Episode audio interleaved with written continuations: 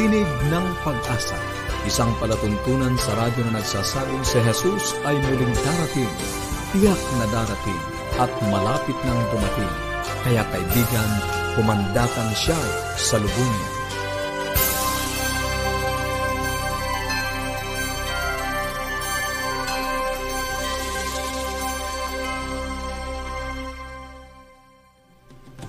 Isang maligaya at puno ng pag-asang pagkikinig muli mga kaibigan. Kami ang inyong lingkod, Pastor Ner Caranza. Melo Ana Demong.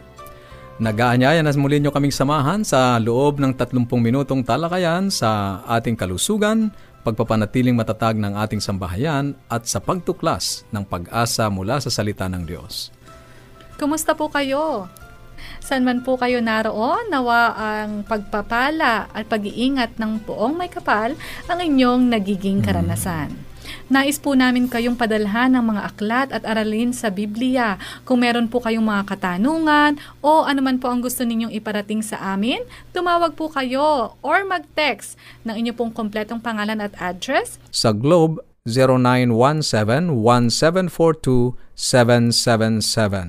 0917 1742 777 0917-1742-777 at sa Smart 0968-8536-607 0968-8536-607 0917. At ang amin pong toll-free number ay 1-800-132-20196. Lahat po yan ay makikita nyo dyan sa screen. Ano po?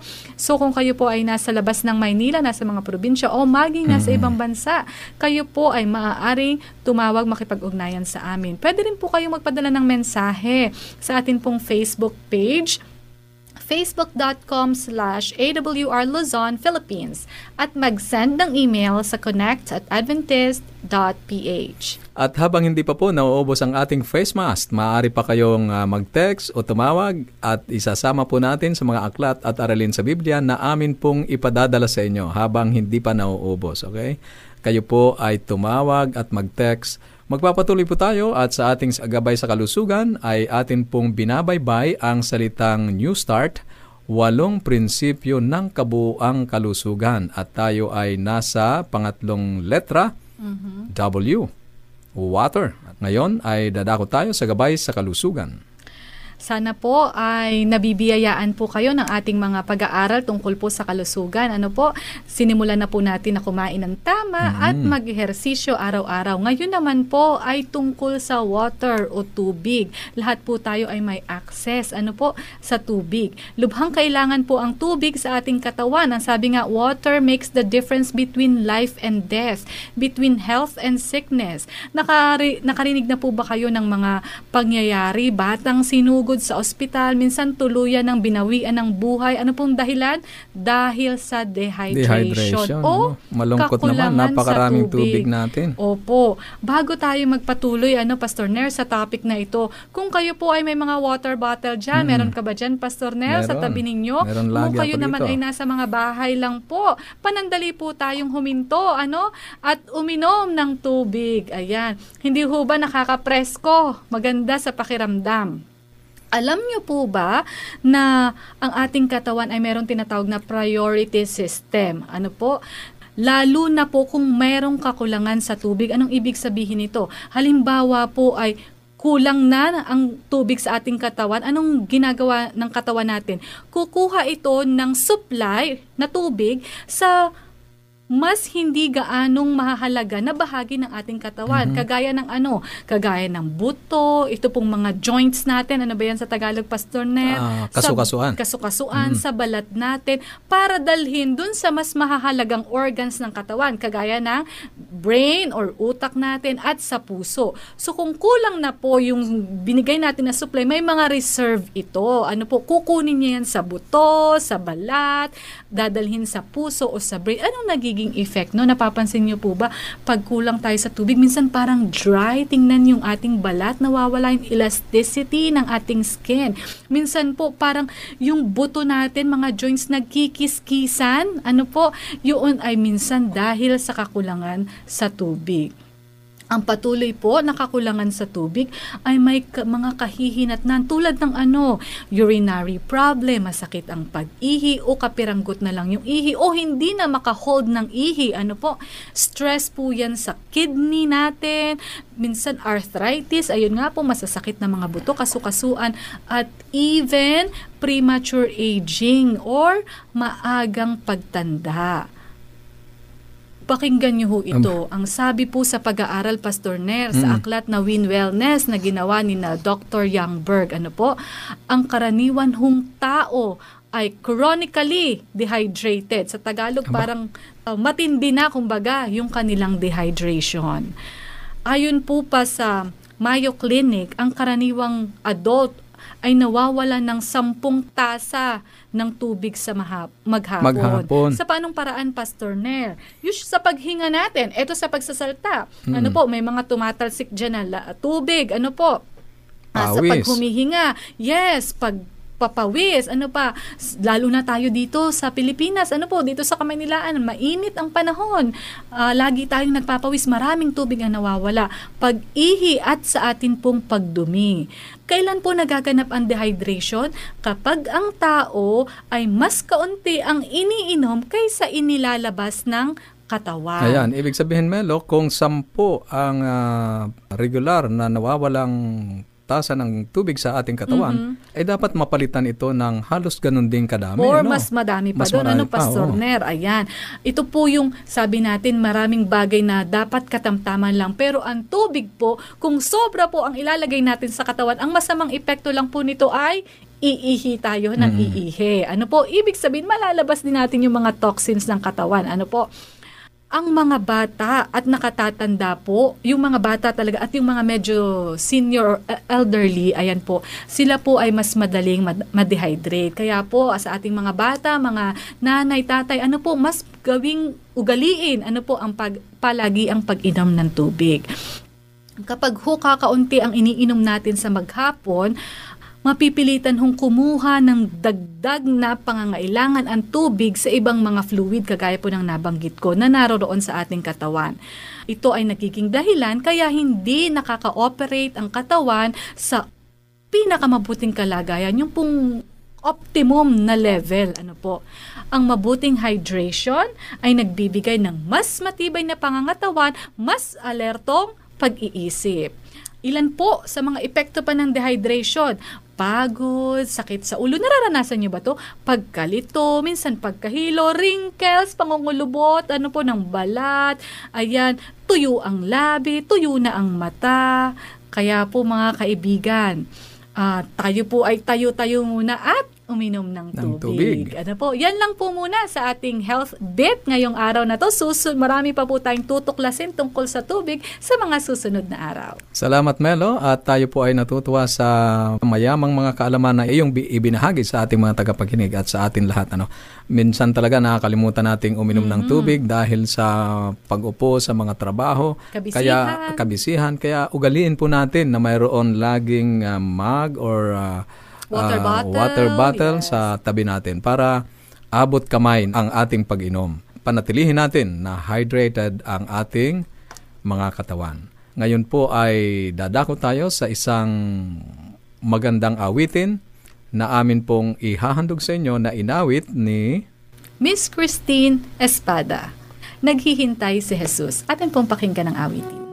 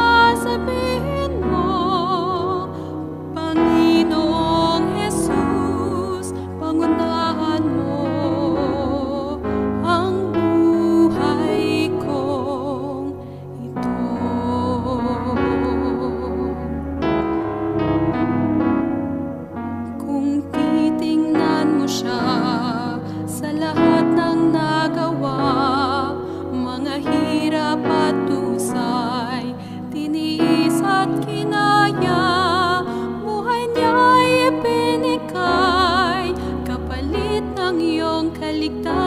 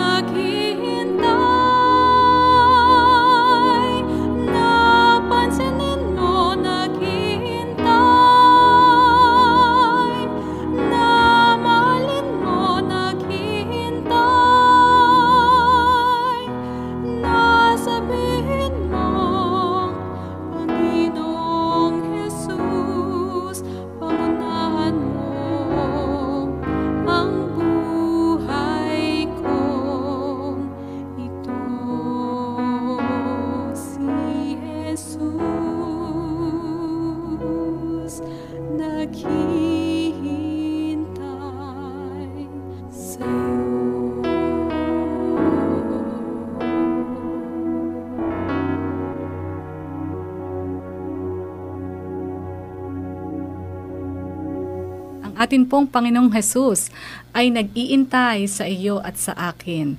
Nag-iintay siya na pansinin natin siya. Nag-iintay ang Panginoon na mahalin natin siya.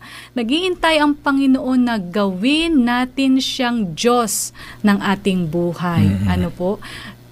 Sa atin pong patuloy na pag-aaral ay tutuklasin naman natin kung ano ang kinakatawanan ng lalaki. Kahapon po ay yung dragon, ngayon naman ay ang anak na lalaki sa nagpapatuloy na sa ating topiko na The Dragon and the Woman. Tayo po ay dadako na sa ating pag-aaral at uh, pagtuklas sa mga salita ng ating Panginoong Diyos at kahapon nga po ay hinayaan nating ang Biblia ay bigyang kahulugan ang sarili sa pamamagitan ng susi na ating ginamit, ang paghahambing sa kasulatan sa kapwa kasulatan o talata sa kapwa talata. Kaya madali nating nakita ang ibig sabihin ng dragon mm-hmm. na kumakatawan kay Satanas. Yan, sumisimbolo kay Satanas. At ang dahilan kung bakit may masasamang nangyayari sa mabubuting tao ay sapagkat ang dragon o si Satanas ay naglunsad ng pakikibaka mm-hmm. sa mga taong nagsisitupad sa utos ng Diyos at may pananampalataya ni Jesus. Iyon ang dahilan, ano, hindi na siya makalaban sa Diyos sapagkat siya ay itinapon sa lupa. Ang mga anak naman ng Diyos dito sa lupa ang kanyang piniperwisyo, ang kanyang inuusig at ginagawan ng lahat ng kasamaan upang tumalikod sa Diyos. Ang tanong, mm. Pastor Nair, bakit pinapayagan yun ng Diyos? Bakit kayo pinahihintulutan na at atakihin ang kanyang bayan? Mm-hmm.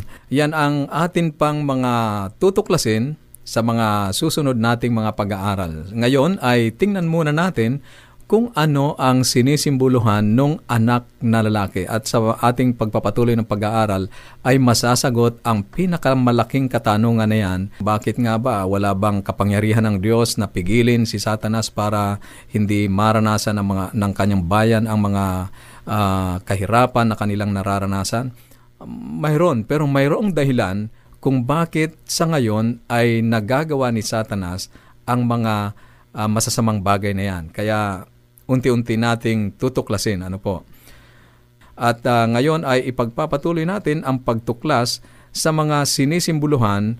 Ngayon naman ay ang anak na lalaki. Ano, balikan muna natin ang ating talata sa Apokalipsis, Kabanatang 12, talatang 1 hanggang 5. Ito ang sinasabi, at ang isang dakilang tanda ay nakita sa langit, isang babae na nakadamit ng araw at ang buwan ay nasa ilalim ng kanyang mga paa at sa kanyang ulo ay may isang putong ng labindalawang bituin. Siya ay nagdadalang tao at sumisigaw sa hirap ng panganganak at sa sakit ng pagluluwal.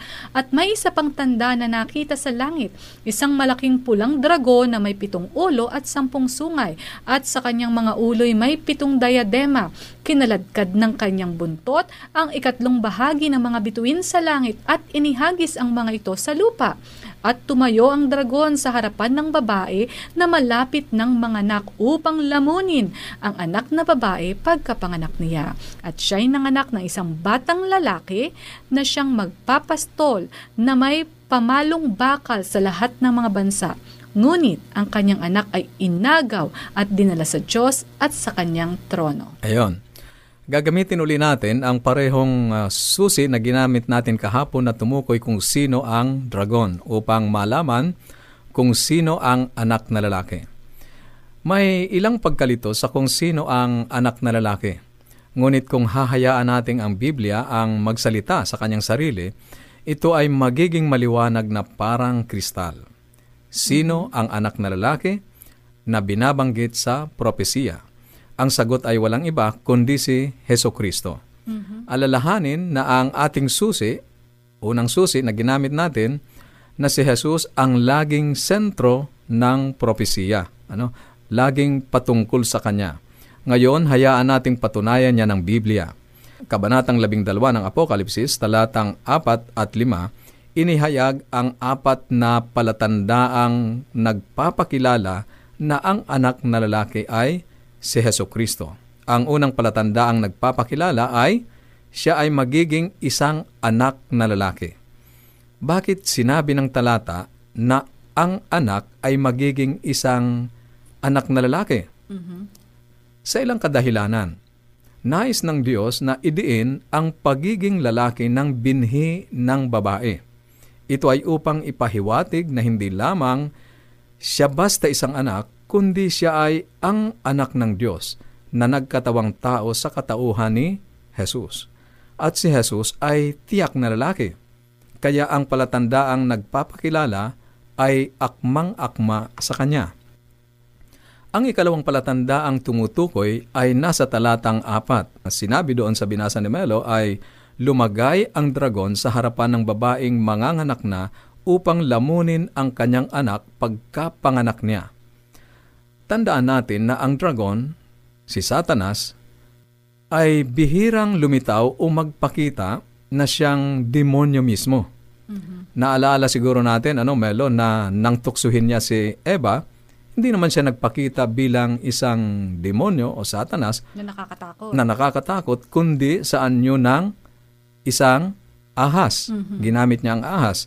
At marami pa pala siyang pwedeng kopyahin. Katulad ng sinasabi ni Apostol Pablo sa ikalawang Korinto, kabanatang labing isa, talatang labing apat at labing lima.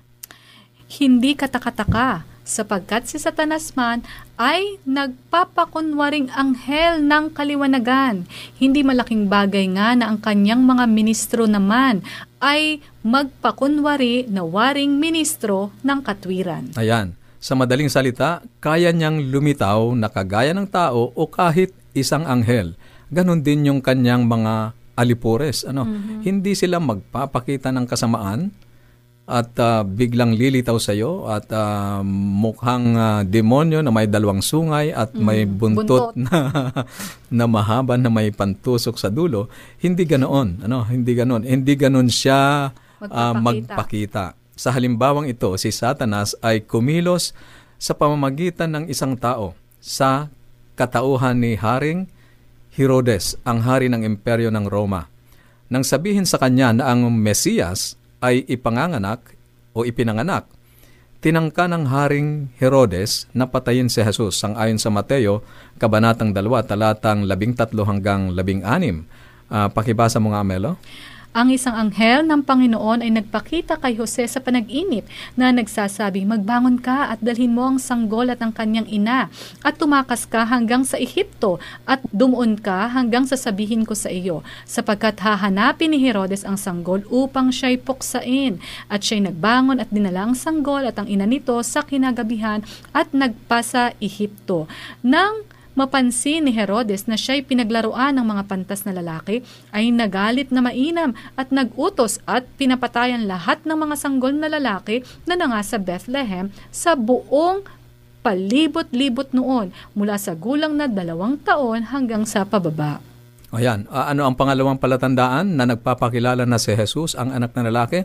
Siya ay pagtatangkaang patayin ni Satanas. At sa panahon na iyon, ay ginamit niya ang Haring Herodes para isakatuparan sana ang kanyang masamang ah, plano sa ating tagapagligtas sa Panginoong Kristo. Ngunit napigilan sila sapagkat ang anghel ng Panginoong Diyos ay bumaba at ipinaunawa kay Jose at Maria kung ano ang dapat nilang gawin. Kaya dinala si pumunta sila sa Ehipto upang ingatan siya at ang dragon ay nabigong puksain ang bata. Kaya tiyak na ang palatandaang nagpapakilalang ito ay tumutukoy kay Jesus. Ang pangatlong palatandaang nagpapakilala ay mababasa sa huling bahagi ng talatang lima. Ang kanyang anak ay inagaw na dinala hanggang sa Diyos at hanggang sa kanyang luklukan. Yun yung binasa ni Melo kanina. At ito ay lalong tumitiyak sa atin na ito ay tumutukoy sa ating Panginoong Kristo sapagkat pagkatapos na sabihin ni Jesus ang kanyang huling mga pananalita sa mga alagad doon sa mga gawa, kabanatang isa, talatang siyam at ah, hanggang labing isa, ay eh, mabuti siguro basahin natin Melo, ano? Opo. Nang siya'y tinitingnan nila ay dinala siya sa itaas. Narito may dalawang lalaking nangakatayo sa tabi nila na may puting damit na nangagsabi naman, Kayong mga lalaking taga Galilea, bakit kayo'y nakakatayong tumitingin sa langit? itong si Jesus na tinanggap sa langit mula sa inyo ay paparitong gaya rin ng inyong nakitang pagparoon niya sa langit. Ayan, napakaliwanag sapagkat ang ating Panginoong Iso Kristo pagkatapos na siya ay mamatay doon sa krus ay nabuhay na muli at pagkatapos ng apat na pong araw na pananatili kasama ng mga alagad, siya ay umakyat sa langit. Siya ang tinutukoy na anak na lalaki. Pagkatapos ay isinulat ni Apostol Pablo sa Hebreo, kabanatang 12, talatang 2, ang ganito. Pakinggan po ninyo ang sinasabi. Masdan natin si Jesus na gumawa at sumakdal ng ating pananampalataya na siya dahil sa kagalakang inilagay sa harapan niya ay nagtiis ng krus, naniwalang bahala ang kahihiyan at umupo sa kanan ng luklukan ng Diyos ang tinutukoy ay ang Diyos Ama doon sa kalangitan. Kaya ang ating Panginoong Kristo ay saktong-saktong tumutugon doon sa anak na lalaki sa Apokalipsis uh, 12. Mayroon tayong isang dakilang saserdote na nakaupo sa kanan ng luklukan ng karangalan sa mga langit. Ang sabi sa Hebreo, Kabanatang 4, talatang 16, magsilapit nga tayo na may pagkakatiwala sa luklukan ng biyaya upang tayo'y magsipagtamo ng awa at mga kasumpong ng biyaya upang tumulong sa atin sa panahon ng pangangailangan. Bagamat wala sa tabi natin ang ating Panginoong Yeso Kristo, ang banal na Espiritu ay kanyang sinugo upang makasama natin.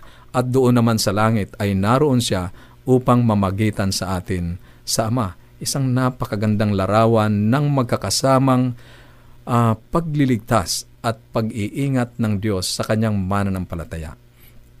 Sinasabi ng ilan na hindi yan tumutukoy kay Jesus sapagkat si Jesus ay maghaharing may pag-ibig.